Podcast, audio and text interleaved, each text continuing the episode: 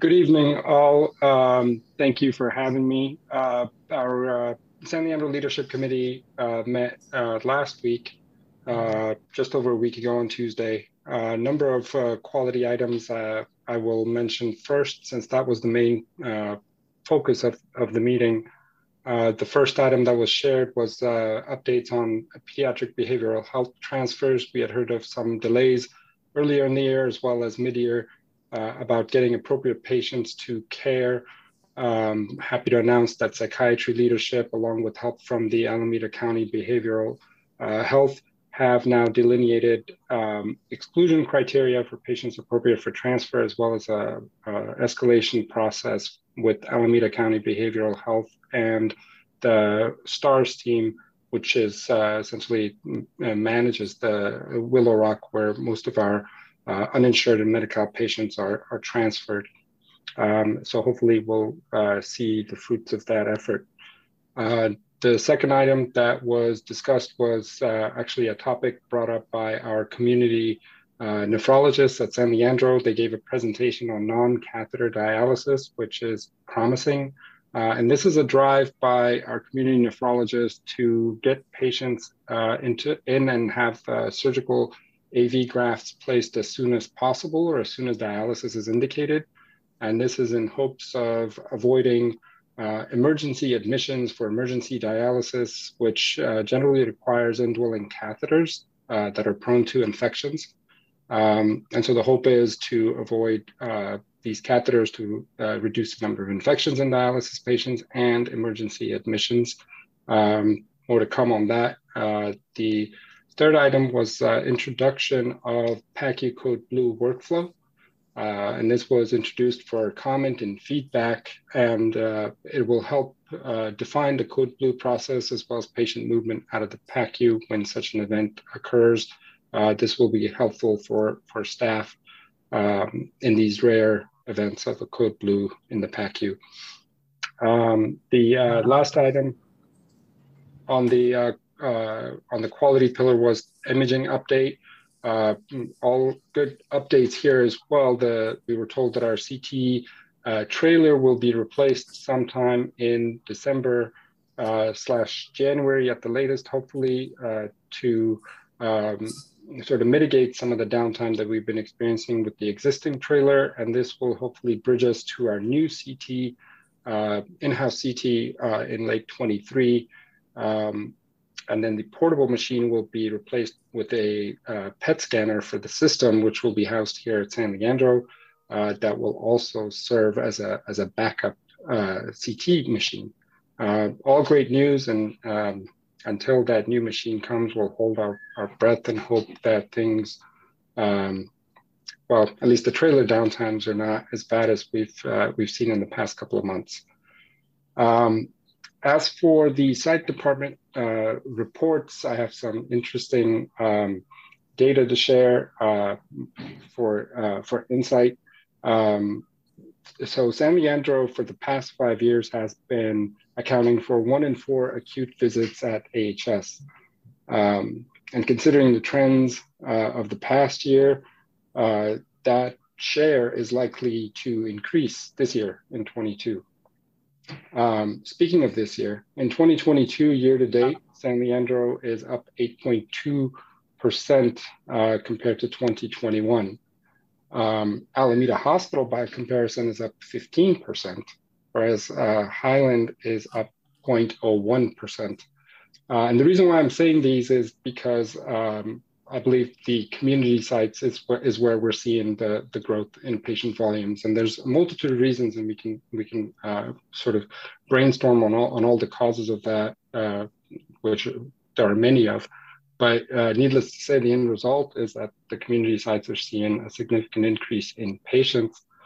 Um, and I think uh, it's it's warranted mentioning this and making sure that we all are aware of this. Um, with that, uh, I will I will pause for questions. I'm sure uh, that last comment triggered some thoughts, but uh, happy to answer those if there are any. Thank you, Dr. Afzali. Um, trustees looking around and speak up if I don't see you because I'm just scrolling through screens. Any questions for Dr. Afzali and his comments. Dr. Afzali, how's staffing going? Uh, uh, two things we've heard about are radiology and staffing. And, and, I know a new staffing model came in, at least from a provider point of view, uh, with that with that swing shift. I think. Can you can you can you advise us how staffing is going, and is that having an impact on flow? Um, so for the provider staffing, uh, we, have been very active and actually uh, successful in hiring. The uh, until they actually show up, there will be uh, some some time. Uh, most of our hires are not going to be starting until July slash August. Uh, but I think the biggest impact on our flow will be will be our, our nursing staffing, um, which which has improved, but uh, we continue to see some some setbacks there. there has been uh, effort made by administration, which I'm uh, very grateful for, in uh, increasing uh, the number of core staff, for example, in the emergency department, uh, as well as opening the third third patient to allow patients to move out of the ED. Um, but the the fact is that there just aren't enough folks to hire. There aren't enough nursing candidates to hire. There are more uh, uh, travelers coming next week, as I was told by Mr. Adams, our new VP of Patient Care Services. Um, they can't come soon enough. Uh, I think the efforts are being made, but um, you know, know, we do continue to see some some shortages there still. Got it. I, uh, you know, labor labor is an issue for all health systems across the country, and uh, and the correlate to us uh, includes of, of course, providing adequate and efficient service.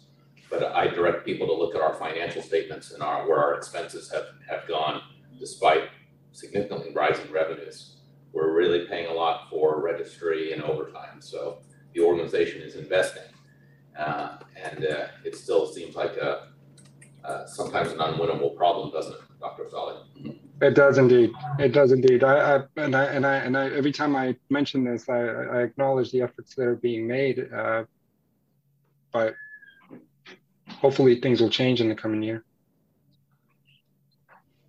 Last comment. Uh, uh, remind us about the PET scanner, and it's my understanding we've never had a PET scanning service in our system, right? This is a new service to the system. Correct. So San Leandro will house uh, will house the only PET scanner in the system uh, instead of the current CT trailer uh, out in the back. Um, and so we will be receiving all the all the patients who need PET scans in the ED, and it's a it's a it's a CT scanner, so it'll serve as a backup CT as well. Okay. Well, I think that's a strong move for our system. Agreed, um, one hundred percent. Trustees looking for any hands for Dr. Afzali? Just one question about where that CT, the current mobile CT unit is going to go. Yes, trustees, Dean. Dr. Zali. Uh, so the current CT scanner in the in the back of the hospital behind the uh, emergency department. Uh, the current uh, uh, physical location of the CT scanner is under construction. So the new CT scanner is going to go in the radiology department, um, whereas uh, the parking lot that houses the the mobile uh, trailer is going to ha- house the PET scanner in the future. I don't have a map I could throw up on screen right now. No, that's um, okay. I was just curious if it's like a, a net gain to the system or if it's an exchange. It, it'll be, well, it'll be a net gain. Feels like a net gain, which we can, which we're happy to take.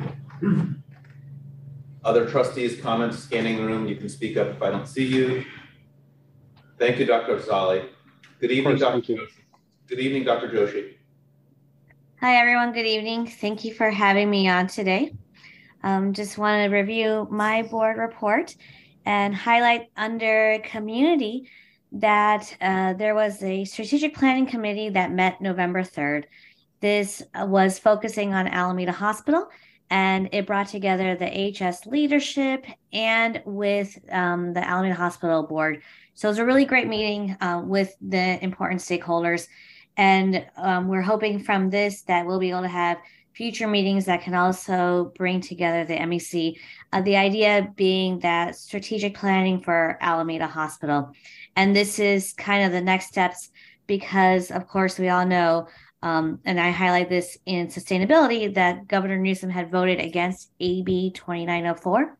So, what do we do next? How do we pivot in a way that's meaningful and also value added? So, really looking forward to what that will bring to for us. Um, under quality, I want to highlight that we are excited that podiatry coverage has expanded to Alameda Hospital. Dr. Splitter um, has is now expanding from Highland to really become um, AHS. So Alameda Hospital is the next, and that actually already has gone into effect. The schedule is available on Amion, so we're thankful for that. Also, want to recognize that this is National Medical Staff Services Awareness Week, and that the team that works within that group work hard on our behalf of the med staff. They're diligent. They are the gatekeepers of our um, providers, our credentialing, and play a critical role in our entire healthcare system. Um, also, want to highlight um, again, going back to sustainability, that we were able to have a great presentation by finance at our MEC last Friday. And one of the things that we were really glad to see was uh, an expansion of, co- commercial payers, which means that more of our patients at Alameda Hospital, the Alameda community, are able to access Alameda Hospital.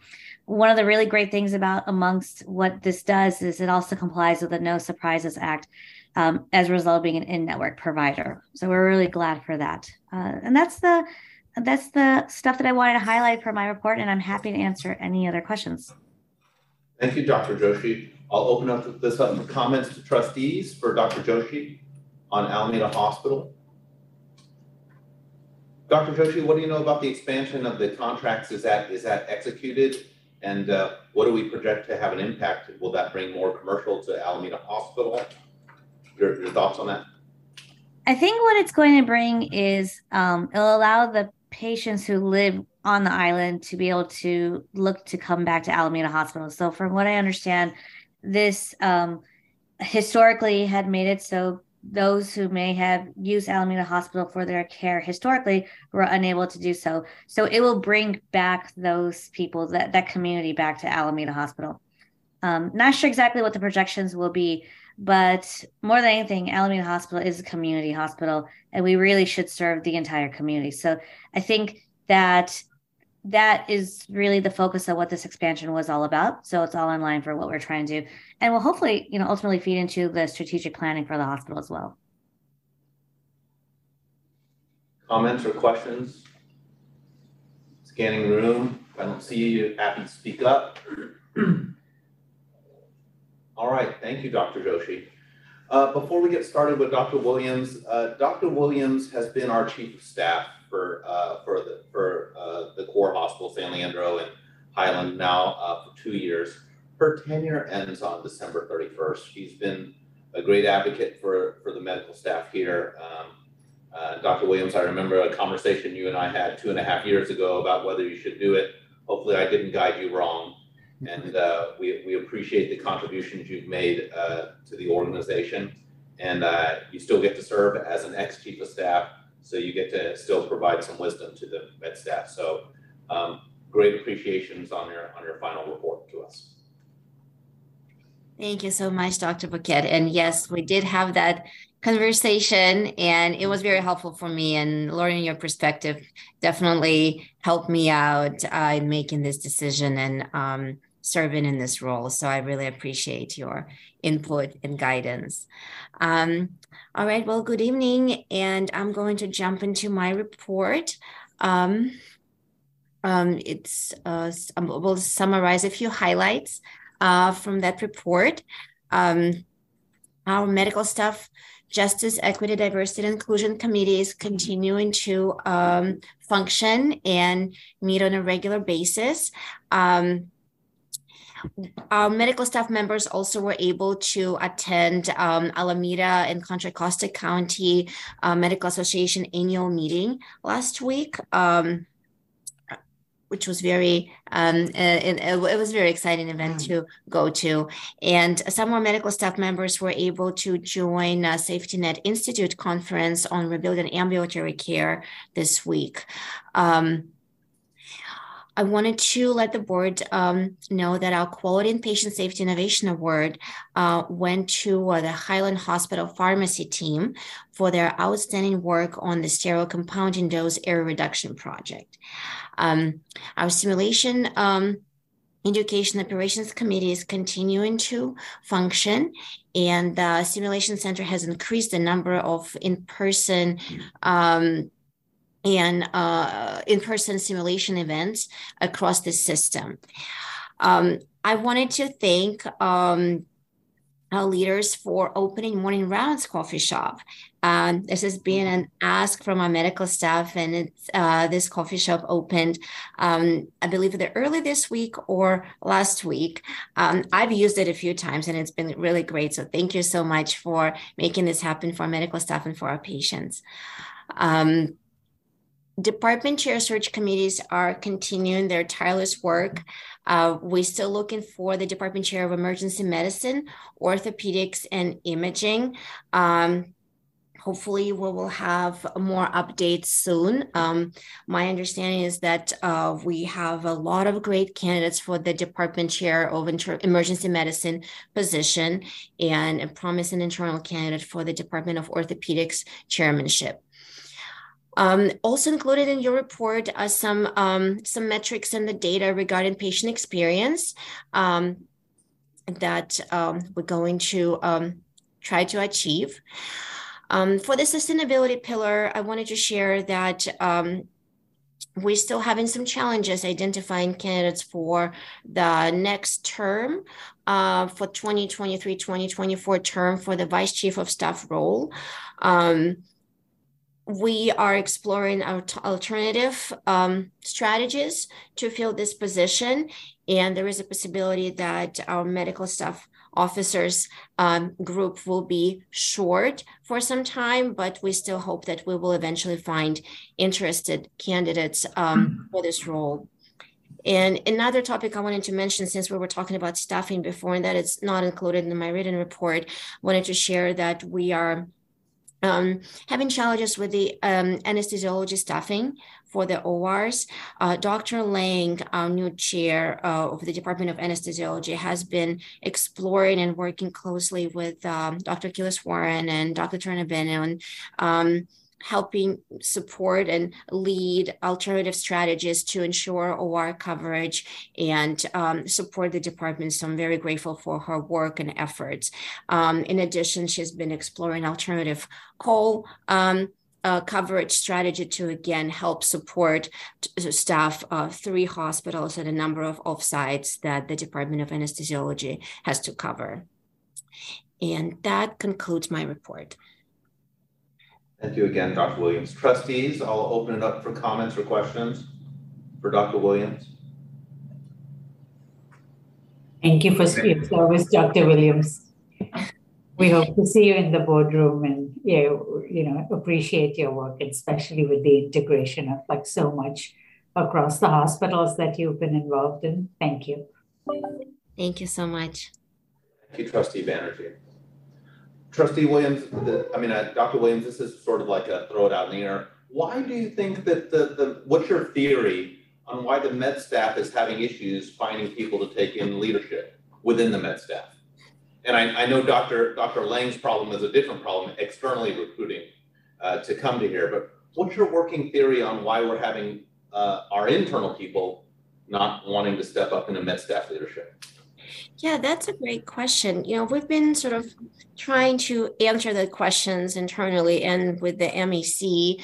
Um, it's probably a combination of this roles being quite involved and um, busy, and uh, some of our physicians sort of um, trying, uh, possibly not being exactly sure whether they're going to be able to balance their clinical responsibilities with this additional medical staff responsibility because um, it's the volume sometimes is sort of unpredictable just depending of sort of what comes our way in the medical staff.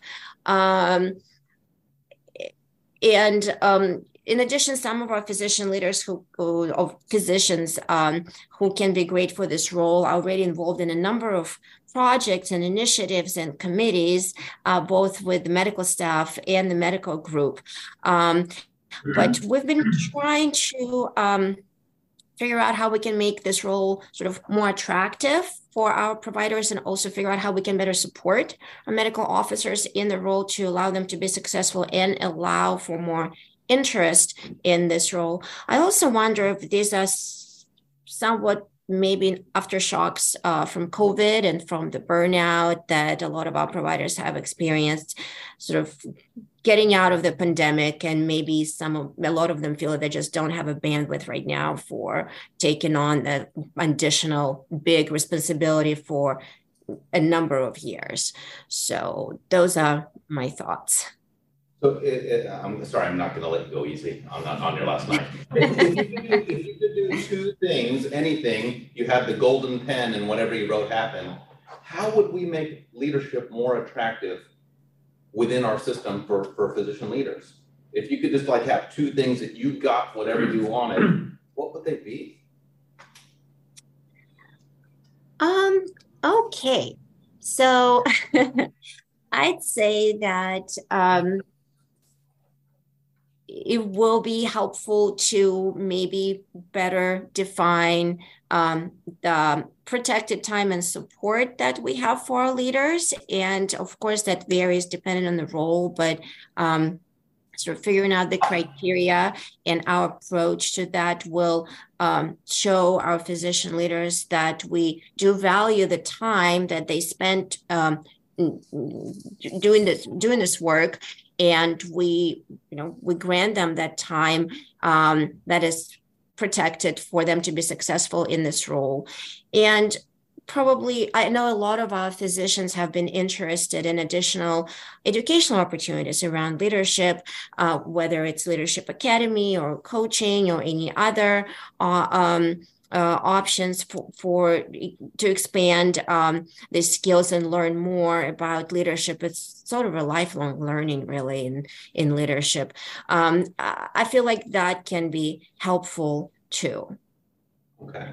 Well, thank you for speaking up. So what I to summarize, I heard an investment in time in, in two forms: one in time and one in training. Is that what I think I heard? Yes. Okay. Thank you for that. Trustees, any other questions? Dr. Williams, we'll continue to see you around the organization. Thank you for your service to, uh, to uh, you know, at least on this evening and the prep work that goes into it. Thank you so much. And you will still see me at the QPSC. Thank you, Dr. Williams. That closes out the Chief of Staff reports. That's item C. Uh, we'll now move into item D. This is the uh, man, I wanted to say East Bay Medical Group, but uh, Dr. Akilaswaran, that's wrong, isn't it? It's now the Alameda Health Medical Group. Uh, just to recall, the governance structure established is such that the Alameda Health Medical Group uh, board reports to the AHS Board of Trustees. So we give this slot uh, in deference to that governance structure. Dr. Akilaswaran, good evening. Good evening, trustees and, and audience members. Um, I am going to share my screen. We have, we have adopted our new name in practice. We're still waiting for the final legal stamp of approval, but um, very excited to be more aligned with the rest of the system. This is actually the wrong uh, month. This is the November update. I did want to wish everyone a happy Diwali. Um, it's something that I, I, celebrate and it's a big holiday in my family. And it was just a couple of weeks ago. So um, hopefully light is prevailing over darkness for all of us. And I also wanted to highlight a, um, a quote from the Surgeon General who just released a recent um, report and set of recommendations toolkit on healthcare workforce burnout. Um, and uh, he has sort of five components of that detailed online on his website. Um, and one of the, the quotes that stuck out to me was emotional well being is more than the absence of a mental illness, it's that resource within all of us that allows us to reach ever closer to our full potential and which also enables us to be resilient in the face of adversity. So, um, not to kind of gloss over that too quickly, but um, as we know, we just put into place a, a, physician mental health benefit, but I hope that we can strive for more than just the absence of illness, but really true, true wellness. Some milestones this month, this month, very related to the recent conversation around physician leadership. We are launching a learning and development program through AHMG. Um, we're starting with the AHMG physician leaders, division chiefs, and chairs, and um, basically going to start engaging in a, in a review process. The first um, set of reviews is a self review um, in four competency areas that we believe are important for physician leaders to be effective at in our system. And so this will be sort of a homegrown program. Um, from there, we'll do um, uh, learning and development plans for each leader. And then next year, work up to a 360 review and hopefully have resourcing that supports each of these um, kind of milestones and time points in, in the program. We also are engaging with a branding agency on our visual designs. I'll show you the latest in that. Um, we're going to be putting up a website that's connected to the AHS website, of course, and kind of more of a web presence that'll really augment our recruiting and marketing and just social presence um, on the web, um, which you know I think is just important because our physicians can be a huge selling point for our patients and for the market and we've just never really showcased that before. So um, very excited to have collaboration with the PACE team on this, but also just um, the external partners that we're engaging with. And then um, there's a lot of momentum around building a physician metrics dashboard um, that's really for the first time um, defining what metrics physicians are accountable for in our system across the board. And um, hopefully will be very aligned with our strategic plan pillars as well. Um, and this is something that's being physician led. We have actually we actually stood up a new committee called the Metrics and Quality Committee within AHMG. We are engaging folks from outside of AHMG as part of this committee, including our VP of Quality, Ana Torres, as well as other um, important stakeholders across the system, so that this truly is something that can be applicable to all physicians across our system. And we're plugged into various um, other um, sort of existing infrastructure around data, including data governance and the SMART committee, and um, also have executive sponsorship on this. I did want to take a step back and talk about some trends in our growth as a medical group because we're now, I've been in this role for about 20 months and um, uh, since June of last year have been reporting um, regularly to our board on sort of our total FTEs, our growth, our, our turnover, um, and open positions and how we're filling them. And so just one note to highlight here is we went, we've gone from 171 FTEs, meaning benefited um, uh, physicians to 197 with a total headcount of 313 um, from 269 last year. And um, what that represents is about a 15% growth in our medical group size. Um, and if we if we filled all of the open positions we had, um, we would be at 30% growth over the last 18 months. So to me, this really represents the success in expanding many, many services for our patients, um, a lot of which had been long time coming, had, had not been invested in for a number of years. Um, but also just um, bringing in leaders who are willing to recruit and kind of extend extend themselves into their networks and and bring on great people to to take care of our patients. So um, really, really happy about this. Despite all the attrition last year, we're still in a very growing um, kind of phase right now. We've also reduced our attrition significantly um, by about 65% in the last 18 months.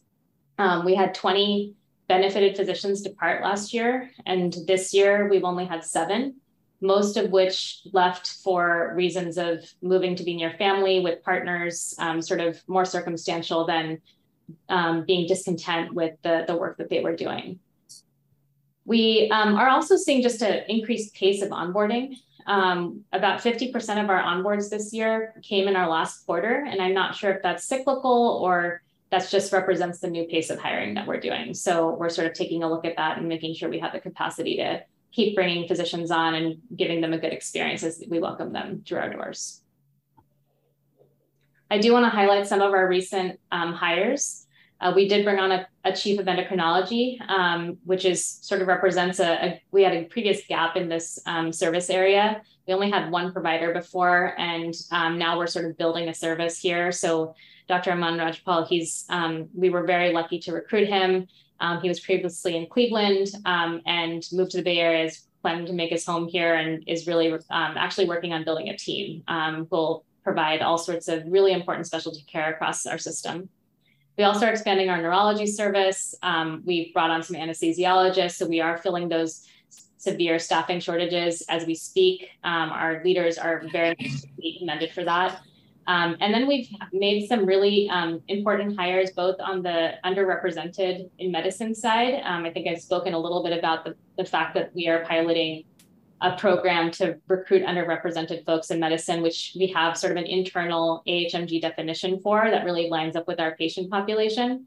Um, and so we've done so. We've already brought on two um, two hires, one in primary care and one in emergency medicine, with a number of other folks in the pipeline for that program. And then our one of our first ever um, orthopedic surgery hires in the recent history, um, Dr. Ivan Eck is going to be coming to us from Chicago. And we've never had a total joint surgeon on our staff before. So we're really, really excited to, to have this new subspecialty for our patient. In terms of our um, leadership development, so as mentioned, we're going to be trialing kind of a, a set of competencies um, in which our division chiefs and chairs will be um, uh, given the opportunity to self-review in these four competency areas that we think are critical to physician leaders being successful in our system. And those areas are provide excellent care, create belonging, manage growth and resources, and facilitate transparent communication. And these are sort of stabs at what we think are important. We've um, vetted this with our leaders. They've actually helped co-create the, these um, both these competencies, but also what are the actions that define competency in these areas. And we also made sure that in each competency, there are sort of equity related actions that that leader um, could take um, and hopefully at some point will be required to take to make sure that we're meeting the full um, nature of the goals of leadership in our system. Moving to our branding, um, this is a glimpse at um, kind of the Alameda Health Medical Group um, branding exercise that we're doing. and uh, I know that AHS at some point will be embarking on a branding exercise too. So we expect to update ours with yours, but um, really excited to just have some initial designs and be able to, um, you know, look sort of fresh and modern as we recruit positions. Some other visuals. And then finally, just to kind of talk a little bit about um, the metrics um, dashboard work that's happening in terms of physician metrics. Um, it's a it's a very much a kind of an orchestra of activity. Um, there's, as we know, as I mentioned, the the new metrics and quality committee, which is being chaired by Dr. Evan Rusoha, who um, has actually a PhD that's very relevant to this area. He's very well versed, versed in data and statistics. Um, and is working on a lot of quality initiatives across the system. I'm sure you've heard from him. I think he presented last week to you all. Um, we're plugged into data governance and we'll be reporting regularly there and kind of keeping that channel of communication open. We had a um, good um, kind of touch base with um, Ms. Burgum last week. Um, we're doing a lot of data validation around these metrics. I mean, one of the most important aspects of throwing up a dashboard is making sure it's going to be used. And um, it's a huge um, kind of top of mind issue for us, which, which is why we even convened an, a physician led committee so that we have champions in our system that are going to be evangelizing this work, but also making sure that uh, that physicians believe the data. Um, that's going to be a huge barrier. Um, that the data actually seems accurate, and that physicians feel that it is reflective of their work and that they can impact it. So there's a lot of effort being done there that actually the committee will will um, play a huge role in. Um, we're working very closely with um, uh, BI and um, IS to actually build this dashboard in Epic. Um, and then very pleased that um, Dr. Tornabene, Ms. Miranda, and Mr. Amy have been hugely collaborative in um, providing executive sponsorship for this effort. So I'm really excited about this um, because it's sort of, this is steps towards accountability for physicians, but also just helping us define what does performance look like and how can we make sure that every clinician in our system is contributing to our larger goals as a system. Um, so to me, this is a this is a great kind of use of a medical group and really represents kind of the next phase of where we need to drive um, the, the group. And that concludes my presentation. I welcome any questions. Thank you, Dr. Kilsmoran. Can you let us back to full screen? Thank you very much. I'll open this up for comments or questions from any of the trustees. Scanning. Ronnie, see anybody? I do not. Um, Dr. K uh, Dr. Akilaswaran, I note that uh, two of the recruits uh, who were identified as UIM actually were internally trained uh, through the residency program uh, in medicine and emergency department. So I think that's a what, what, what a great opportunity to bring those that we train back to our organization. Yeah, and that's a huge part of this program is to make sure we capture the trainees that we actually um, helped produce um, and keep them here when they have lots of lots of other att attractive options to go to. Trustees, any other comments? Thank you, Dr. Akilaswaran. With that, we'll close out item D. We'll go to item E, committee reports, and hopefully I can gain us some ground back a little bit. Let's let's uh, do the first committee, the current uh, item E1, the current board roster. Um, a couple of comments on this on this standing item.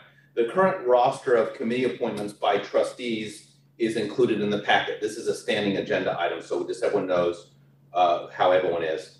It, uh, I want to give, uh, for our last full board meeting, great appreciation to everyone's service this year across all those committees. And you can see the work that each trustee does uh, when you look at that list.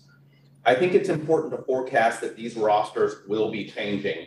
And that's uh, relevant to three important points that I want to bring up. One, uh, trustees Jensen and Blue will be stepping off the Board of Trustees. There will be replacements. The Alameda Healthcare District will give us um, uh, uh, their, their, their ex officio representative to be on our board. And then the other process, we're still uh, trying to navigate that with our, with our supervisors, who of course give the appointment to whoever that is. Nonetheless, uh, Jensen and Blue will leave vacancies on every standing committee of the board and actually we'll have a vacancy at one committee chair, which is Trustee Blue, who chaired the HR committee. So that's important to note. Second, uh, I want everyone to recall that the executive officers of the board are one-year terms. Let me repeat, one-year terms. They are voted on and appointed at the January meeting. Trustee Jensen has been our vice president, so uh, it's a new vote every year, but she's vacating that position. And number three, remember that the committee members are appointed by the chair of the board of trustees. So there is, again, more potential for shakeup. Uh, shakeup is the wrong word for redistribution uh, uh, uh amongst the committees. So just to consider, uh, I think we'll have these dialogues as, as, as a group in the at the top of the new year. So everyone think about what committees they're on. There may be, uh, as we bring on two new trustees, uh, we might have to talk about different timings based on schedules. I know we have some schedule issues. All things to think about. Everyone gets to reflect at the end of the year about their committee contributions to the Board of Trustees. So I'll leave it there. there. And last, I want to state that, uh, again, uh, uh although uh, we're appointed by the supervisors, I think um, uh, this board is remarkably diverse. Five of the nine trustees are women. Um, five of the nine trustees are people of color.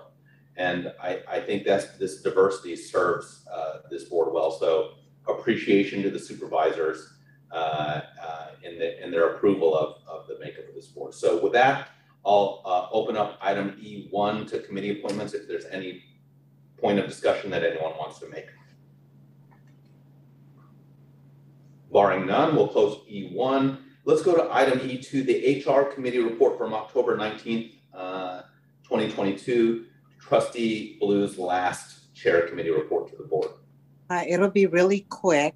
Um, but before I start, I do want to thank Lorna and Lynn Velasquez for really going through some hard times in the HR department. And I think we're fully staffed now. So um, I just want to thank the leadership there and all of the people that did all the data work, right? Because there was a lot of data work that we've launched um, over the past two years. So thank you, Lorna, and thank you, Lynn. So um, just really quickly, uh, the HR dashboard, I encourage everybody to take a look at the minutes of the HR committee. Um, we are tracking the turnover of, uh, of our employees, our physicians, and also our regular staff.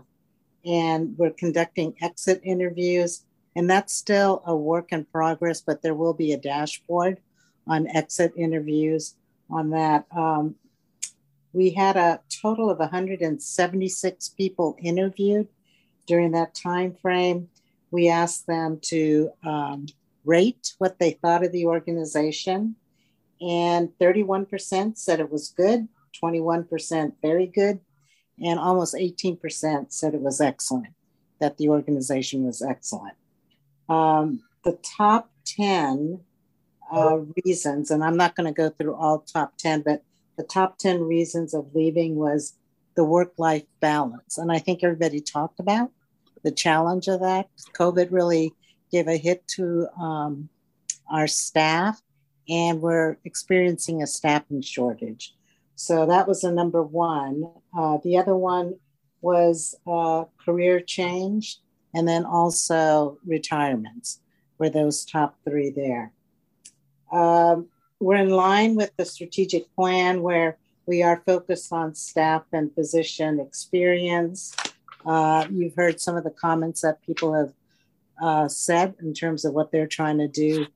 Um, what I want to point out is in terms of the HR dashboard, that it is getting down to the level of departmental leadership so that they can discuss the results of those um, of those data and then also discuss ways that they can improve their department. What do we do about trying to stop turnover? Because turnover is still uh, pretty big. So that is it. And then, I don't, Lorna, oh, there you go. Do you have anything else to add? Because there's also the tuition reimbursement, increasing um, staff engagement, the affinity groups. So I don't know if there was anything else, Lorna. No, you covered it all.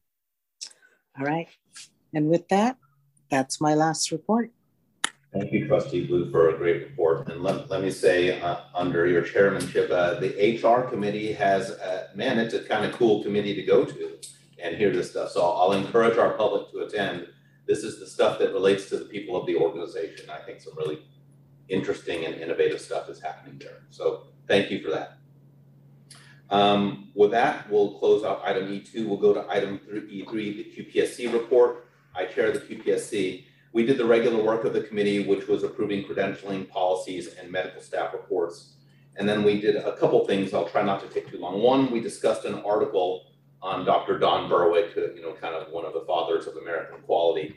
And I just, uh, I'll just bring out one quote, which uh, stuck with me. There, he's, he's eminently quotable, but the one I'll pick tonight is relatively simple.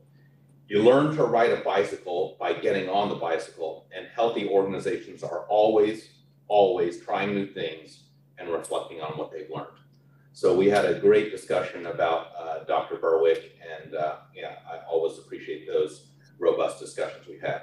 The, the, another important thing we did was we received for the first time the newly approved True North metric dashboard for the quality committee. That's 11 items. Um, that was in the packet from last month. That will be continued. We'll continue to have that as a standing agenda item for you for you for you to review. Um, it's just getting started. Uh, we, as everyone recalls, we approved this in July. There was a little bit of lag to let the data acquire and now we'll be doing this. Uh, there's a new cadence um, in discussion with Dr. Tornabene and the quality team, which will allow us uh, allow the quality to migrate through each of the committees and finally up to the to the board. So it will it, it will continue to come through us. And those of you who go to the quality committee, you'll keep seeing that. We had two marquee presentations. One was on the Bridge Clinic. Uh, for those of you have, who've not heard Dr. Andrew Herring, who's an ED doctor and the medical director of the Bridge program and the substance abuse uh, program here. Uh, it, it's it's really an amazing program. It's just one of those programs which highlights, man, the the the the, the amazing work we do uh, with with with extraordinarily uh, vulnerable populations. Uh, he discussed uh, the big successes they've had in deepening multidisciplinary care. He talked about standing up a consult service, which is sort of amazing and then uh, for the for the we have, I have a chief operations officer and a chief financial officer often hearing about these things. They're completing an FQHC process, uh, which is going to basically give them sustainability to keep doing the amazing work. And and quite frankly, Dr. Herring has been amazing at securing external funding and grants. So throw those together with an FQHC, and uh, what an amazing service uh, to offer uh, in the organization. So uh, we'll keep hearing from the Bridge program. Last, uh, the last marquee presentation we heard uh, was actually from Dr. Evan Rusoha. He's an ED doc as well, but he also holds the title of Medical Director of Acute Care uh, uh, Health Outcomes. and he really the, the the presentation was sort of exciting in the data which was presented. It was really on admissions and readmissions, and I want to quote some of this as we talk about the the, the, the diversity of care that we offer here amongst our patient population. He reviewed uh, admissions data from 2016 to 2021 for all the hospitals within our system. And then he broke it down by age, race. So I'm going to give you just a few brief highlights. Um, in that period, 34.4% of our admitted patients identified as African American or Black. That's in comparison to 9.5% uh, of Alameda County residents who identify the, the, same. That's interesting. Almost triple what our what our county um, percentages are. Asian Americans accounted for about 13% of admissions versus 32.9% of all Alameda County residents. So it's sort of an inverse, one third of, of Asian residents. Uh, whites uh, uh, represented about 20.4% of, of admissions versus 28.1% in Alameda County, so slightly less. And then Latinos were 24.8% of admissions during this time versus 23.4% in Alameda County. That was the one which was actually best matched uh, on admissions versus representation. So I found that to be very interesting. You know, uh, African Americans and Latinos represent one third of Alameda County's population, yet two thirds of our admissions. Fascinating. Psychiatric disease and sepsis are the largest drivers of readmission, and multiple social determinants uh, of health are still not captured in the data set. So I think we have opportunity to, to get into that. So that was the discussion at QPSC. I, you know, it was great data, great presentations, the stuff that we're doing. Thanks to Dr. Tornabene, who actually selects uh, what, what, what migrates to us. So I'll open up this for comments or questions. Dr. Tornabene, anything to say on these? just said, I, I, the presentations highlight amazing, amazing work. It, they really do highlight amazing, amazing work that we do here in our system uh, as we strive to even be a better uh, JEDI organization, you know. Um, last was uh, is item E, so that I'll close E3. Item E4 is the Finance Committee, Trustee and Chair Fox, sir. All right, thank you, Dr. Bhuket. Uh, we started off reviewing an article called Where Are All Our Post COVID Patients? And the article references the surprisingly low number of underserved patients showing up for care in the COVID follow up clinic at Brigham and Women's Hospital in Boston. Um, in discussion, our clinical leaders weren't really sure to what extent we were seeing uh, post COVID uh, underserved patients, and Dr. Tornabelli, Tornabene, excuse me, volunteered to look at our ambulatory clinic data and to give a verbal report to the committee when it meets again in January. Uh, on to the financials. Our CFO reported that we've had a rough start to the year financially. Year to date September, we have an operating loss of $762,000, and that is $14 million behind the budgeted $13 million profit. Um, our collection rate continues to be above budget by eight tenths of a percent year to date, and total operating revenues are $21 million over budget year to date. Uh, the things that are causing us uh, great stress in making our financial goals are uh, the 2,500 extra days that we've uh, sustained for length of stay being over budget at approximately $1,500 uh, marginal cost per day. So we're talking about a $3.8 million in September alone, uh, primarily due to the lack of SNF beds. And uh, the second major difficulty we have is continued high use of very expensive registry. And our registry usage is $60 million over budget, uh, partly because of the higher length of stay and more patient days that, uh, that we have to staff uh, and also, we have $15 million in unfavorable rate variances in paying more on an hourly basis than we budgeted to pay. So that those issues are major challenges for us going forward. And uh, our CEO in his report talked about uh, addressing especially the uh, the length of stay situation. So hopefully we'll have better news on that. Um, not to be outdone by QPSC, we also had two marquee presentations at our meeting. Uh, the first was the first was the COO report that was given by Mark Brown, who's the chief administrative officer at Highland, and he started out by reviewing the MORs, which is monthly operating review meetings, now being done. And the major topics of those meetings are employee injuries, financials by location, down to the unit level, labor efficiency, which he reports is good, and that sitter usage is down. So that's a favorable development. And Mr. Brown reported on detail on length of stay issues by unit and diagnosis. Excellent report by Mark Brown.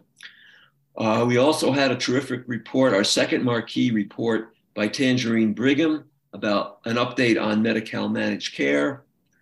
Uh, she talked about the fact that Medi-Cal is 61% of the budget of California Health and Services Department, and that Medi-Cal covers one third of the California population.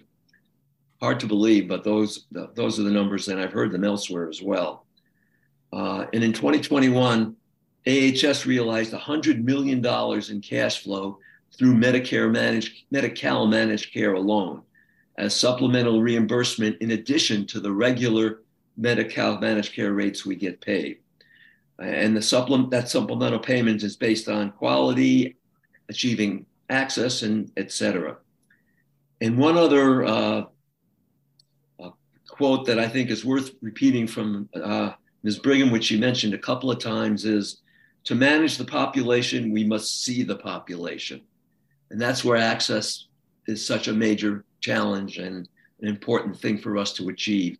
We're responsible for the financial care of uh, several thousand people, and we've got to make sure they get in to see us, or we can't really care for them and manage their care. So, uh, an outstanding report by Ms. Brigham. The other thing we did is we approved the amendment to extend the behavioral health services agreement with Traditions Behavioral Health, which will be part of our consent agenda tonight. And that is my report, Mr. Chair. Thank you, Mr. Chair. Trustees, I'll open up for comments or questions on uh, the Finance Committee. Scanning or to speak up. Trustee Fox, I'm just going to uh, reiterate what you said. Uh, uh, that your two marquee presentations were wonderful as well. Uh, Mr. Brown had a, an amazing command of the data, and I love numbers. And, and Ms. Brigham always seems to find a way to provide clarity on something which is extraordinarily confusing. And I, I think I think her packet uh, should be. Uh, I think it's included somewhere, Madam Clerk, in our in our, in our board library. Uh, it's just uh, every once in a while after you know, Ms. Brigham actually makes it sound easy when she's teaching. I have to go back and look at it again to relearn it, but the, that's a, it's a great slide set to have for us to keep reviewing as we come into it. Yeah, I would advise anyone who is fuzzy on managed, managed Medi-Cal to take a look at that report because it's very well organized, uh, just as Dr. Bhuket says. Yes, sir. Thank you, Trustee Fox. Scanning one last time for trustees. Any comments or questions?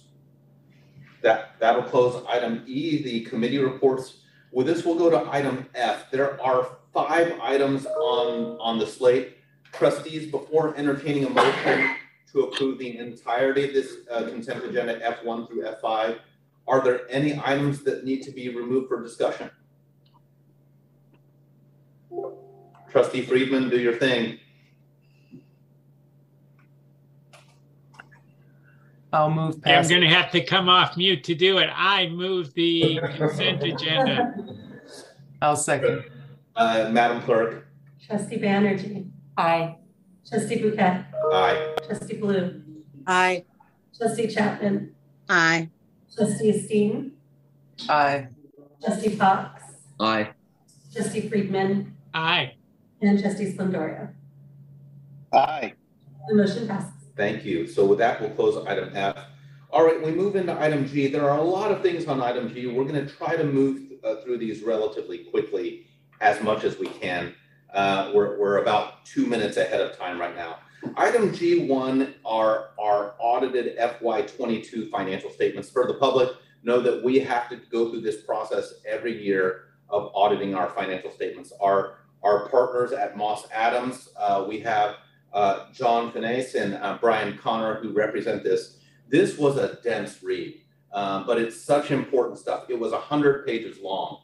Um, there's a slide set, of course, included.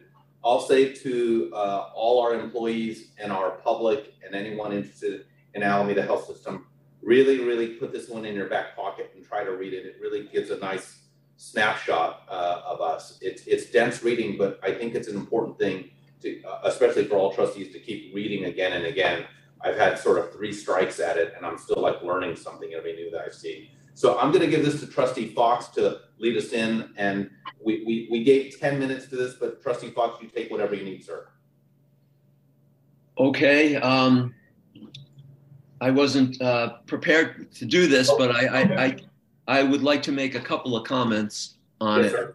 One, um, if you're reading this um, as a non-financial person or a member of the board or finance committee, uh, this audit report is a great reference on many of the financial uh, arrangements, especially with the county, that uh, Kim Miranda has talked about in her various monthly reports.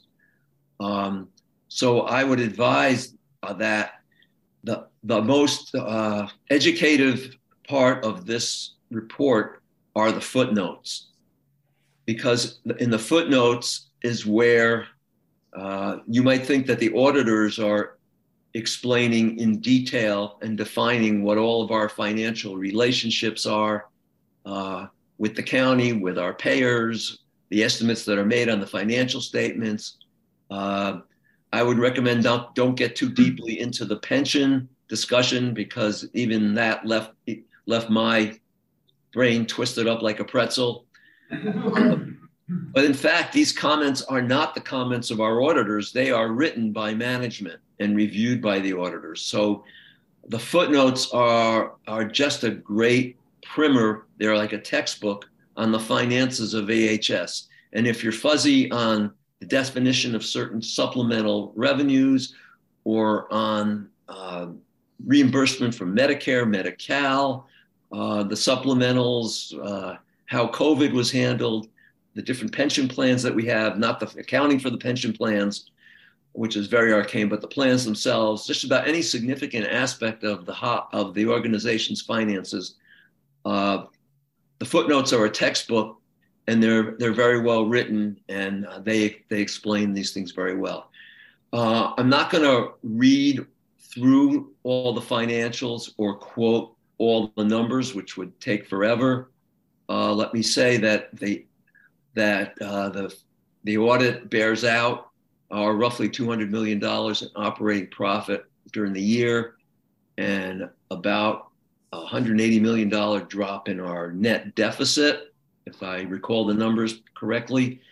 The important thing for the board uh, and our constituency to know is that um, the uh, auditors expressed an un uh, conditional opinion uh, on our financial statements. In other words, there are no ifs, ands, or buts. They are basically saying that they feel that our financial statements do accurately uh, represent the financial condition and performance of the organization uh, beyond a reasonable doubt and that the financial controls that we have in place um, are uh, sufficient to give the auditors comfort that the chances of something happening that would cause the financial statements to be materious, materially misstated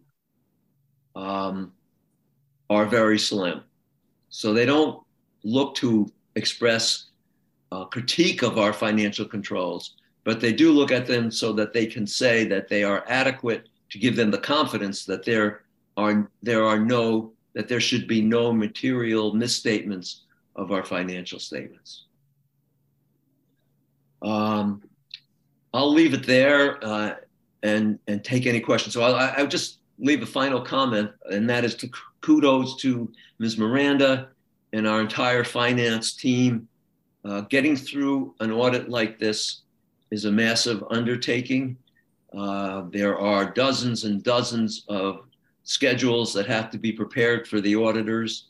Uh, they come in and tie out every line uh, on the statement of financial condition.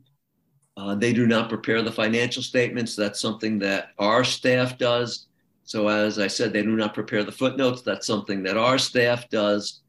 And they don't do the accounting month to month and, and year to year. Uh, you know, you may have a, a, CPA who prepares your who prepares your uh, tax return every year, and they actually produce the documents. But our CPAs, who is Moss Adams, uh, do not prepare the documents. They review them and they review all our underlying uh, uh, transactions and procedures, but we prepare the financial statements and we prepare the schedules that they review and we prepare the footnotes. Uh, and it's a, a, massive project. So, congratulations and thank you to our finance staff. Thank you, Trustee Fox. That was a, a great summary. Uh, uh, Trustee Friedman chairs our Audit Compliance Committee. Trustee Friedman, sir, any other comment on, on, on this process or anything that was discussed last evening? Uh, yeah, we reviewed the audit also and uh, found it to be uh, very comprehensive, well done, and uh, I echo the kudos to Kim Miranda and her whole department on excellent work. Uh, Ms. Miranda, I think, is in the room. Madam CFO, any comments? Well, thank you for that recognition. I really do appreciate it. We do have a top finance team, and we did, you know, we do a lot of work uh, to get this audit, you know, over the finish line. Ann Metzger has been phenomenal. She's been here for years. Um, we have a great team. So thank you for all of these, you know, wonderful comments. Thank you, Ms. Miranda. I see Trustee Banerjee.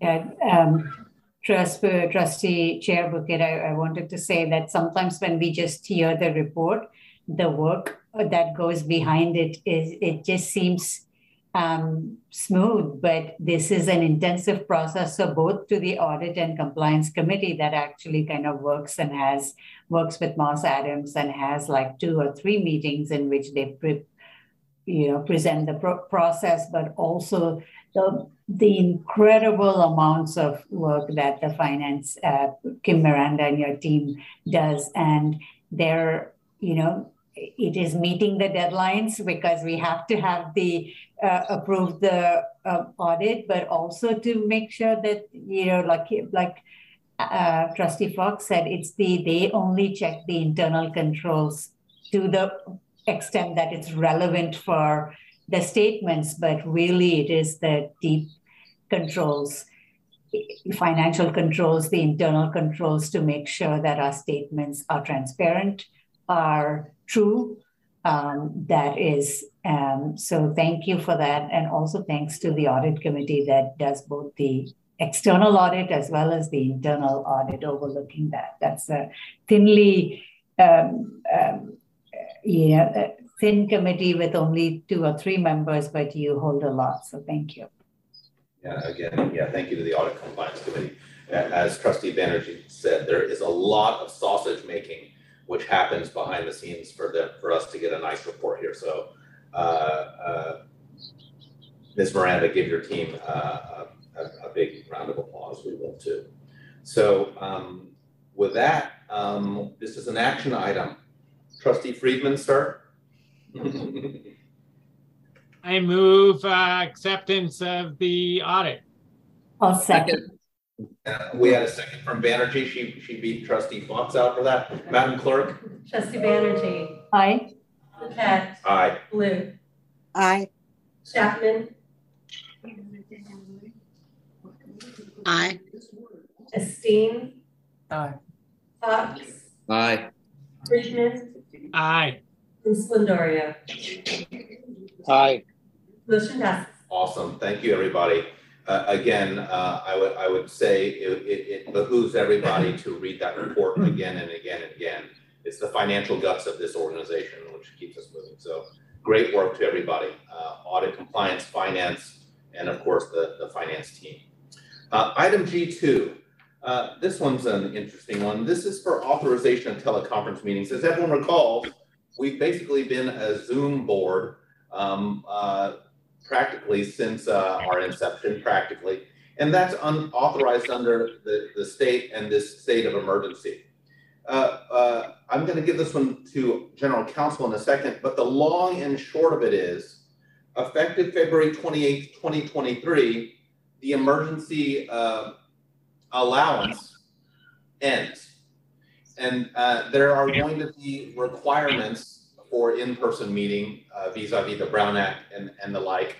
So um, I'm gonna, hopefully I gave you the bullet point enough on this.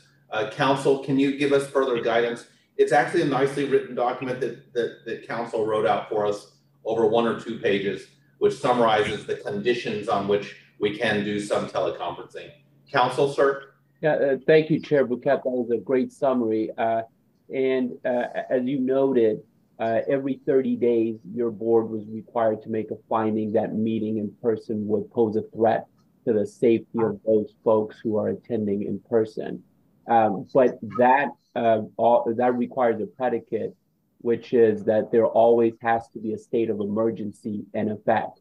That state of emergency will be lifted on February 28, 2023, from uh, my understanding. So beginning March 1st, we have to go back to uh, our uh, Brown Act, the traditional Brown Act teleconference rules, or what they created a new exception, and, and that exception is uh, is um, detailed in your uh, report there, which is actually more onerous than the traditional uh, Brown Act uh, uh, uh, teleconference rules. And Trustee Splendoria has mentioned in the past, you we can even in the new world. I mean, you know, going back, reverting back to the old Brown Act teleconference rules, we can still have it, but there are a number of conditions that we have to meet.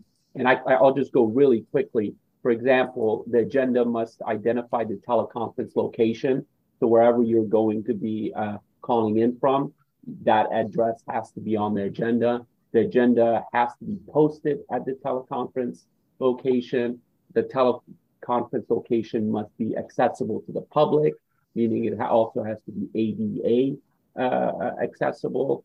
Um, and the public must be allowed to participate from that remote location.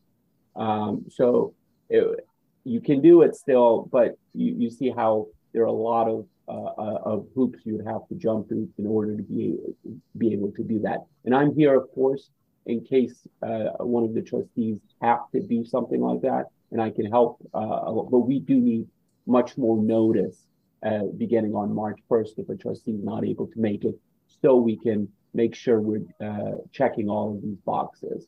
Um, and again, there is a new rule, a, a new exception, but as I said, that new exception is more onerous than the one that I just uh, went through.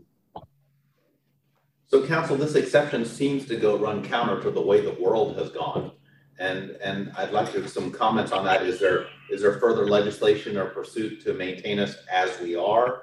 Uh, what uh, do we have legislative redress, or or is this it is what it is? Uh, uh Chair Bhuket, so I think uh, it started with where we are now. Most people wanted it to uh, to to stay the status quo, the COVID status quo. But as it went through the process, the various committees, there were a number of stakeholders who felt it was important that the public be at the place where the decision makers are. Uh, so that's how it ended up at the end. It started exactly uh, at AB 361, the current COVID rules. It made its way through the various committees and it came out uh, with much more restrictions. Uh, almost, like I said, more uh, they appear more restrictive than the traditional Brown Act teleconference rules. Okay. So I, I think uh, at least with this, we have four months planning because this will have impact on space, access here. What room do we do it in? We need to make it public. We used to do it in the big conference rooms. Now that those are uh, currently being used for vaccinations. Is that right? Yeah. So, so uh, Yeah, there's a lot of logistic stuff. So uh, for trustees, just to put this in their brain, as everyone knows, we we strive to have the full board in person and all subcommittees remote. But you're saying, uh, council, or my interpretation, council, is this is all committees, including subcommittees of the board, effective March, will need to be in person unless exceptions can be made, and you can guide us through those exceptions. Yes, absolutely. And, and, and as uh, I pointed out, Chair Bhuket, uh, we're back to the traditional exceptions. So it's going to be a much harder. And, and, and if a trustee needs to uh, uh, take something from home, uh, please work with me in advance and we can try to figure out either the traditional uh, exception or uh, the new exception. We may be able to do it, but again, it's a very difficult high standard to meet. The new standard. Trustee Esteen. Will we continue to broadcast meetings uh, for the public to watch and record meetings? I, I believe we've always, I, I don't think we've had it live, but we've always uh, had it on, we always put it on our intranet. And uh, there is new legislation that I'm looking into, and I believe we may actually be required to do that. Uh, so I'll, I'll circle back with you all on that. So there's no there is no problem with us continuing continuing to provide uh, you know this hybrid fashion for the public. This only applies to the trustees. Uh, so executive uh, staff, for example, can take it from a remote site, but it's just the trustees. Okay. Um, other trustees? The silence falls on the trustees. um, was there a comment that I missed? Nope. Okay.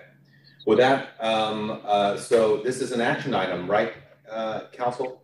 Yes, Chair Bhuket, we need to continue to approve the 30-day finding until March 1st.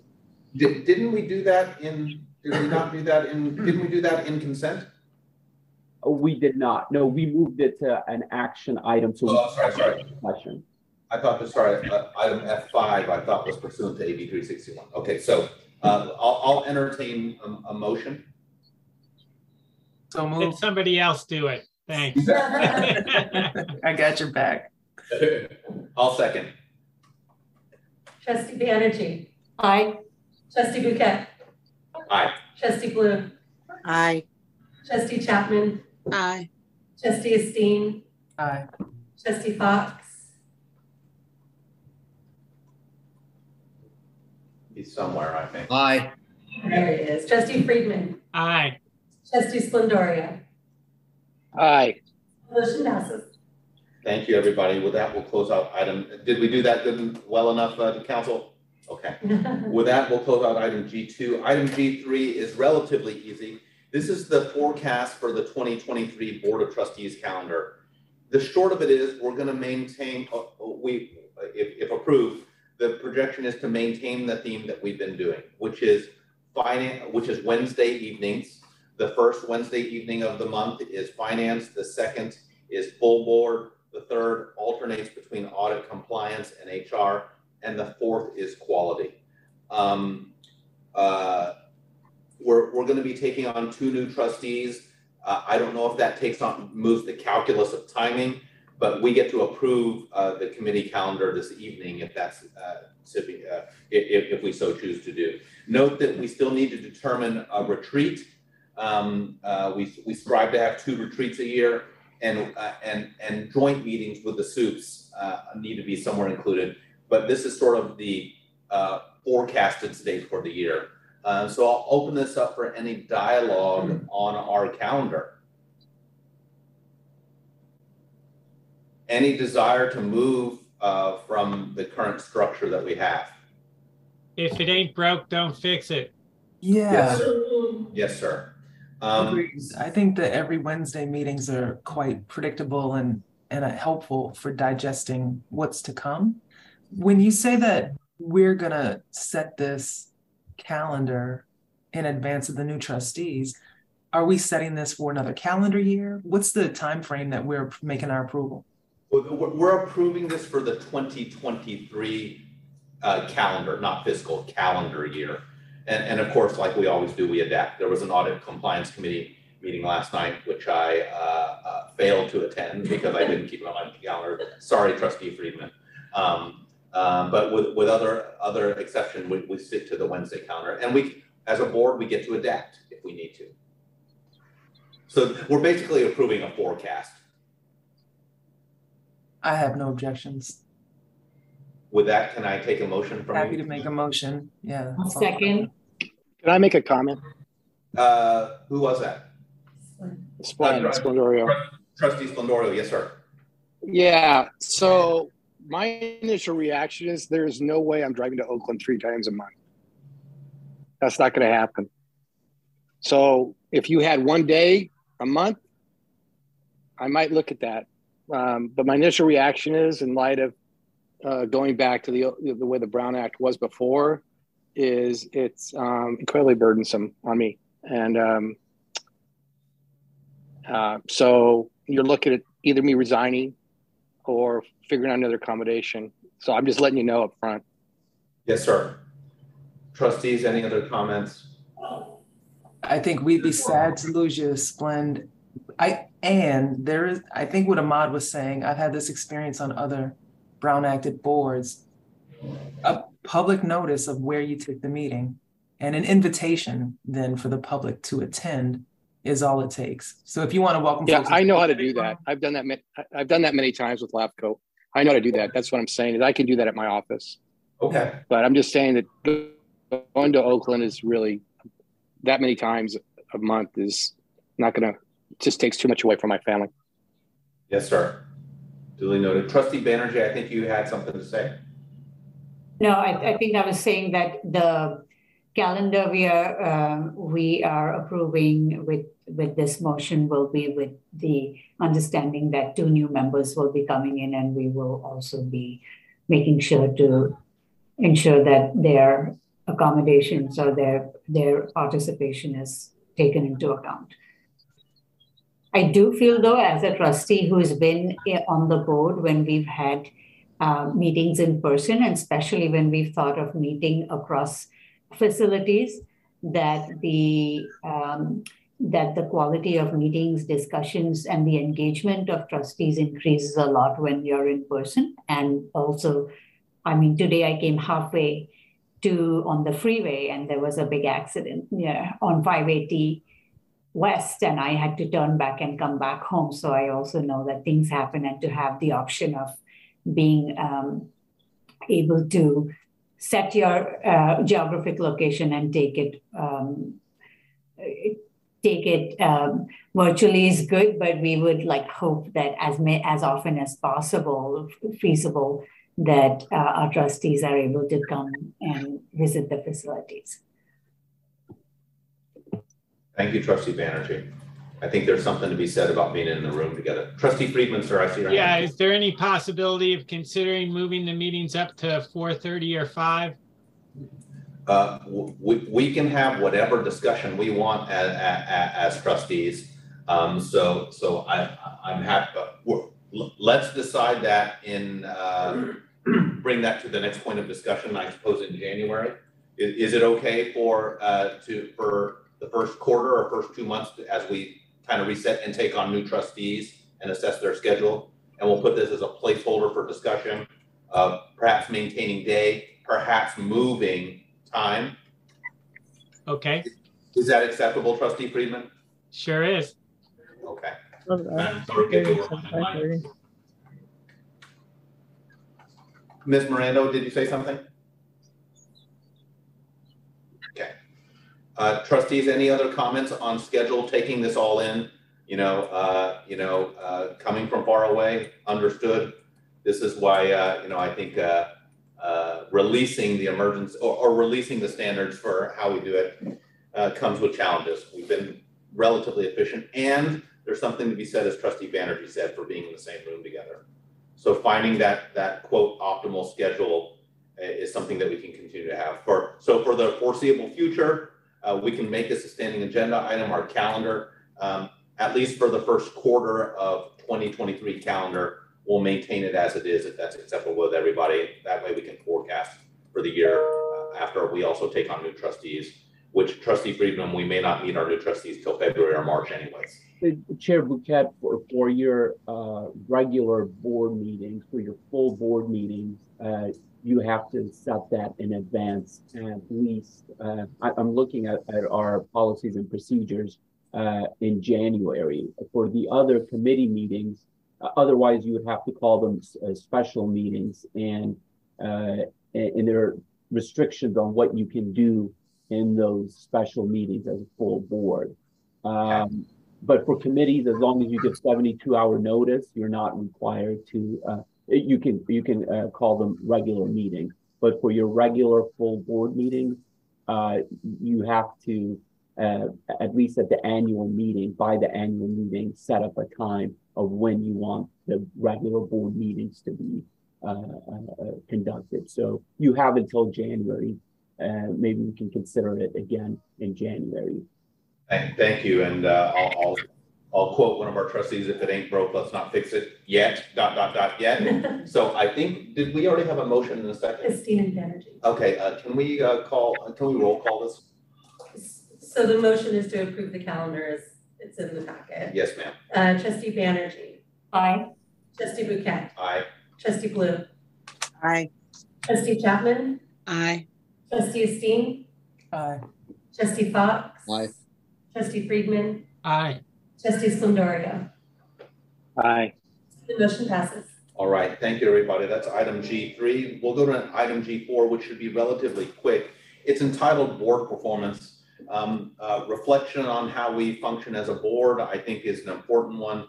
Uh, I'm going to hand this item to uh, trustees Banerjee and Esteen, who've done some uh, hard, again, continued hard work for the board uh, on a self-assessment tool, and they'll uh, they'll give us a preview on what they've done uh, and and talk about the launch of it. Trustees Banerjee and Esteen. Thank you, Trustee Bhuket. So uh, the board has an annual evaluation, and again, uh, this is a look at uh, a look back at the year, and we assess how we have done vis-a-vis, uh, you know, our oversight, our duty of obedience, loyalty, um, and all, all, of the different elements and our oversight of financial, strategic, operational, clinical, um, the, the elements of board responsibilities. So we've been working with the Governance Institute, just as they worked with, we partnered with them to do the CEO annual evaluation. We also have been working with them to do the board evaluation. We've gone back and forth, and they have an instrument that they, this is a um, a new instrument that they have, uh, but we've also been able to customize uh, elements of it and put questions that are very pertain and germane to our AHS board. So it's been a process of two months of going back and forth, tweaking the instrument and doing it. We had a last round of test uh, testing today, and uh, we are on schedule to launch this on uh, November 11th. Um, this will be open for two weeks. And we really hope, A, we hope even for our departing uh, trustees, uh, uh, Trustee Blue and Trustee Jensen to also complete because you, you have been, you know, you, your shoes are will be very hard to fill.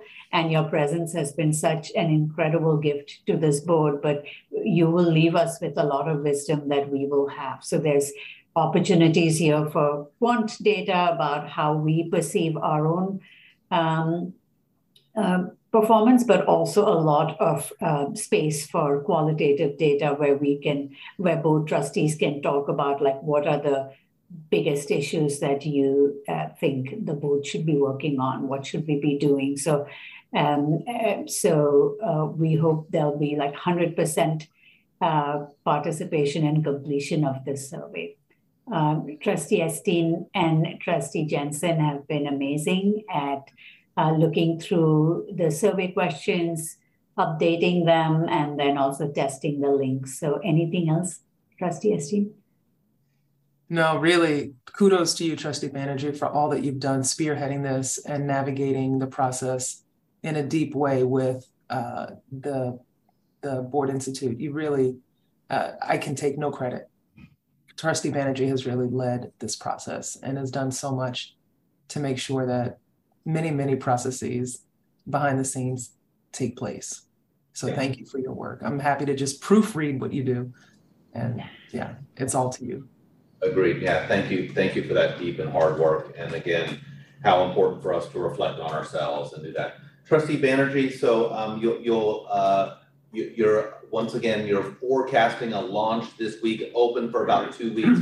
What, what do you think about data assessment, and when will this, when would you forecast this is ready for representation? Is this a February kind of thing? So we are working with them, and, and I should have mentioned that, is that with this two week um, that we have, if we don't have to keep extending the deadline, despite the December holidays that the Governance Institute staff will have, the staff team will have, they will be able to get us a board report so that at the start of the year, by January, the first board meeting of the year, we will at least have in our board packet um, uh, or for us to review a report of what we did la- the year before, because then that kind of helps set the tone too of looking back how we did and looking forward what we should be uh, thinking about. So the report will be ready in time for our January board meeting with the calendar that we have right now, second week of January. Excellent, trustee Banerjee. Madam Clerk, we'll keep that as a ho- a hold on an agenda item for board performance, and we'll review these documents, and probably trustee Banerjee will lead, lead us through this with trustees Esteen uh, uh, on, on sort of the interpretation and sort of the summary. Happy to help out and contribute however, however needed. So that's board performance, that's item G four. Um, we have one item left on the action discussion forum. It's entitled CEO compensation. This was not included in the consent agenda. This was actually included in the action discussion item because uh, public reporting on public employees require statements made in public. Am I doing this right, council? Um, so I'm going to read the statements uh, uh, on the compensation, and then I'm going to open this up for dialogue on the point. And, and trustees, this is in follow-up to prior discussions we've had. There are three bullet points relevant to this agenda item. First, consistent with the 3% compensation increase received by all eligible AHS unrepresented staff on 3 6 22, a 3% increase in the CEO's base salary applied retroactively. That's point number one to be consistent with all eligible AHS unrepresented staff. Point number two, consistent with the 3% COLA received by all eligible AHS unrepresented staff on 7 1 22, a 3% COLA increase to the CEO salary. Point number three, in accordance with section 3.1B of the CEO employment agreement, a bonus of 10% to the CEO base salary and this wasn't said, but consistent with with, with that executed in elements of the executive leadership team. So that's just a read of the key elements. Did I do this properly, Council? Did I get it? Okay, great.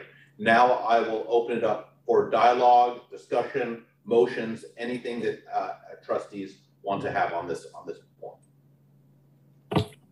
This is Kinkini. Um, um, I'd like to just share that one of the processes that we did was the board CEO evaluation, just to remind folks that it was launched in uh, in the uh, in um, Mr. Jackson's year one with AHS. He was interim, and then the board approved a permanent appointment for him in January.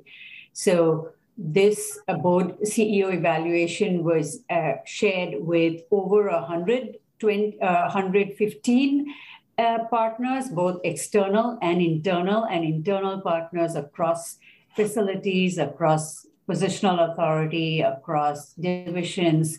Um, and uh, we got 91 responses. So we did have, or the our board uh, did, uh, uh, you know, the Governance Institute created a very large report of all of the um, um, feedback that had given. So I want to send a very, very sincere gratitude to the, so, the 91 people who gave feedback to the board because what you see before you today is a testament and is a it was informed our CEO compensation package. So we we have that, and the board also made some recommendations to our CEO with, with the information that we got uh, unanimously glowing feedback from both internal and external stakeholders, and we will be, uh, you know, we've asked our CEO, um, you know, based on some of your feedback, goals, specific things that are strong elements of our CEO that, you know, continue doing some great suggestions that have come on, both from internal and external stakeholders that, you know, James could be doing. We also want to make sure that we have really strong metrics that uh, for performance metrics that we have. So lots and aligned with our strategic plan. So just a lot of um, uh, elements over here, and some of these um, things that are on are will be retroactively um, assigned because um, in parity with the other members of our ELT. But I'll take uh, open for other discussions. Trustees, any comments or questions? I'll, I'll comment to Trustee Banerjee. Again, you sat at the center of many of these evaluations and that. So again, the board should be eh, remarkably appreciative of the work you've done in, in along these two parallel processes, uh, not only for the board, but for the CEO. Trustee Chapman, I see your hand up. Yes, I just wanted to um, uh, thank uh, Trustee Banerjee for uh, being able to lead us through the process. We actually, um, I was one of the committee members as well that helped in the um, drafting the executive summary and just looking at the overall surveys. And we uh, shared with our CEO some of the successes and and we also shared some of the challenges and, and came up with some metrics over the next year that you know would be worked on. And so i really appreciate um, the open and candidness that we had during that discussion. Just point of clarification um, the two three percent the one that was in march and the one in july um, our ceo did not receive. So this is his first time receiving those right? Uh, the other all the other employees received it but he did not receive it. And then the 10% bonus is a one time payment. It's not something that's ongoing on his um, base salary. Is that correct?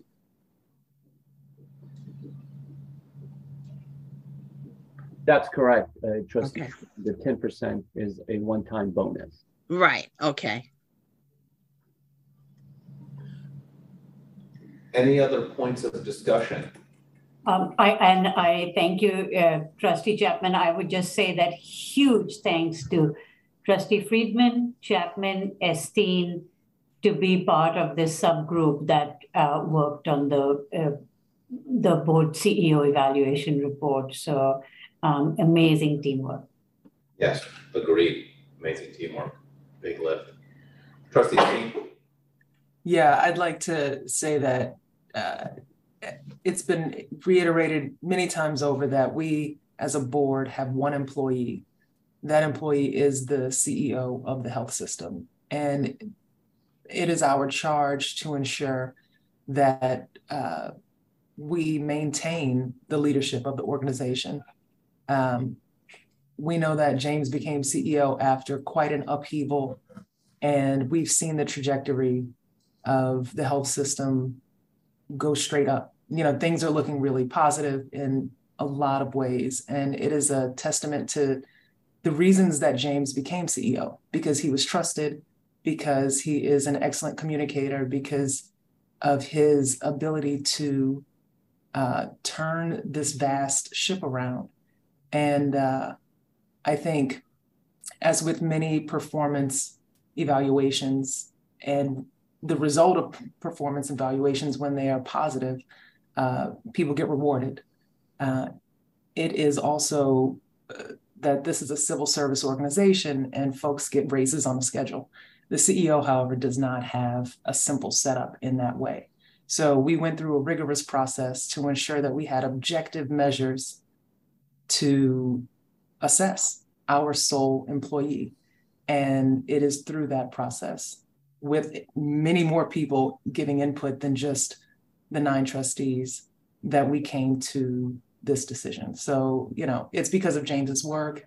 It's because of the work of the executive leadership team. It's because of the work of the every single staff member within the organization and the dedication to really healing, serving, caring, teaching, and being of benefit to the entire community, serving all. Uh, AHS is better because of your leadership, James, and this is a token. Thank you for those words, Trustee Esteen, and, and throw back on, uh, let's throw a little bit of uh, kudos back to the trustees for doing their fiduciary responsibility, going through the process, the sausage making process. That was, a, I mean, people can't appreciate how many tens of hours of work there is behind this, led by Trustee Banerjee and the support, all everyone in the supporting cast for all these things. So, uh, go team. So, um, I'm looking for any other comments, and then I'm happy to entertain a motion if there is one. Uh, Chair Bhuket, I, am so sorry to interrupt. This is not, not, important, but just for the record, Trustee Esteen, uh, we're not a civil service organization. Uh, just for the record, in case anyone else is listening. Always listening, counselor. Always listening. High aspirations.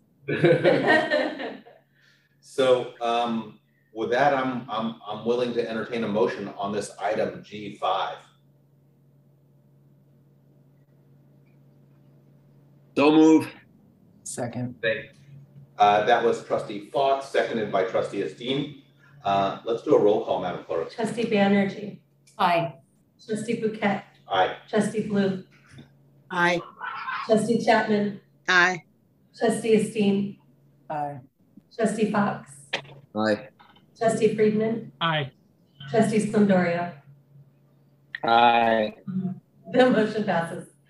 Congratulations, Mr. CEO. Thank you for the good work. Keep leading us.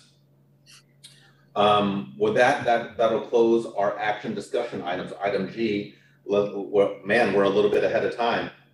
Don't want to take credit for that one. So number, uh, item H, board calendar and tracking. Just everyone recall that we are dark in December.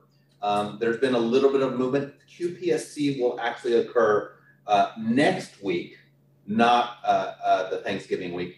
Uh, what do we, do we have anything on week four, or that's the last meeting of the That's month? the last meeting of the year. So, so the last meeting of the year will be the QPSC next Wednesday, and then we go dark until uh, early January. So, um, uh, any tracking items that anyone else would like to add on to our, our list? Barring none, we'll close item H. Uh, our staff reports are included. Uh, uh, th these are little hidden gems always take a look at the staff reports. They are they are really well written, and they and they keep us all abreast of what's going on. With that, we got through um, the open session. We are now close, uh, going. Uh, we're, we're, finished with the open session, and uh, we'll go into closed session audience. We probably anticipate uh, we will be in there. Council, I was estimating 30 to 40. You think we can do it better? I think that's right, Chair Bhuket. Okay. So um, uh, we'll come back and uh, see if there are any action items. Council? Thank you, Chair. Actually, Trustee Esteen, I see you have your finger up. Yeah, there's a portion of our closed session that I will be recusing myself from because it is a discussion with SEIU 1021 and within the last 12 months I was on the payroll. Thank you, Trustee Esteen. Council, can we make that the second item so Trustee Esteen doesn't have to hang around in limbo? So we'll We'll, we'll, yeah. we'll make that the last item so she can go for the evening after that. And so, uh, uh Trustee Bhuket, uh, apologies. So the other uh, closed session item will will require us to close this meeting and then open a new meeting and go into close. That came to our attention after. Uh, it's a special meeting, uh, so we do not have. We only have one item in this. So we should be able to uh, get through this part pretty quickly. With with Trustee Esteen? No. Oh, okay. So okay, got it. I'm a little bit not falling so quickly this evening. Okay, so we're going into close? Yes, uh, thank you, Chair Bhuket. The board will now uh, go into closed session and consider those items as stated on the agenda. All right, take us out, council. Thank you. The board met in closed session and considered those items as stated on the agenda. The board took no reportable action. Okay, thank you, council. Everyone, that closes the 11-9-2022 uh, regular Board of Trustees meeting. Um, everyone have a good evening. We will now open uh, an 11-9-22 special board meeting. Um, council, roll call. Thank you, um, Trustee Bhuket. Uh, uh, Trustee Blue? Aye. Trustee Friedman? Aye. Trustee Esteen? Not sure if he's. I think we, uh, one, one of us needs to call her. Uh, uh, Trustee Splendoria? Here. Trustee Chapman? Aye. Trustee Fox? Here. Trustee Banerjee? Here. Trustee Jensen is, is, is absent. We have a quorum, Chair Bhuket. Thank you, council. Is there any public comment? We do not have public comment. Thank you very much. There are no open session item meetings for this uh, special Board of Trustees meeting. Uh, we'll be moving directly into closed session, council. Thank you, Chair Bhuket. The board will now go into closed session to consider the items as stated on the agenda. Thank you. Everyone have a good evening. We should be here for about 10 or 15 minutes.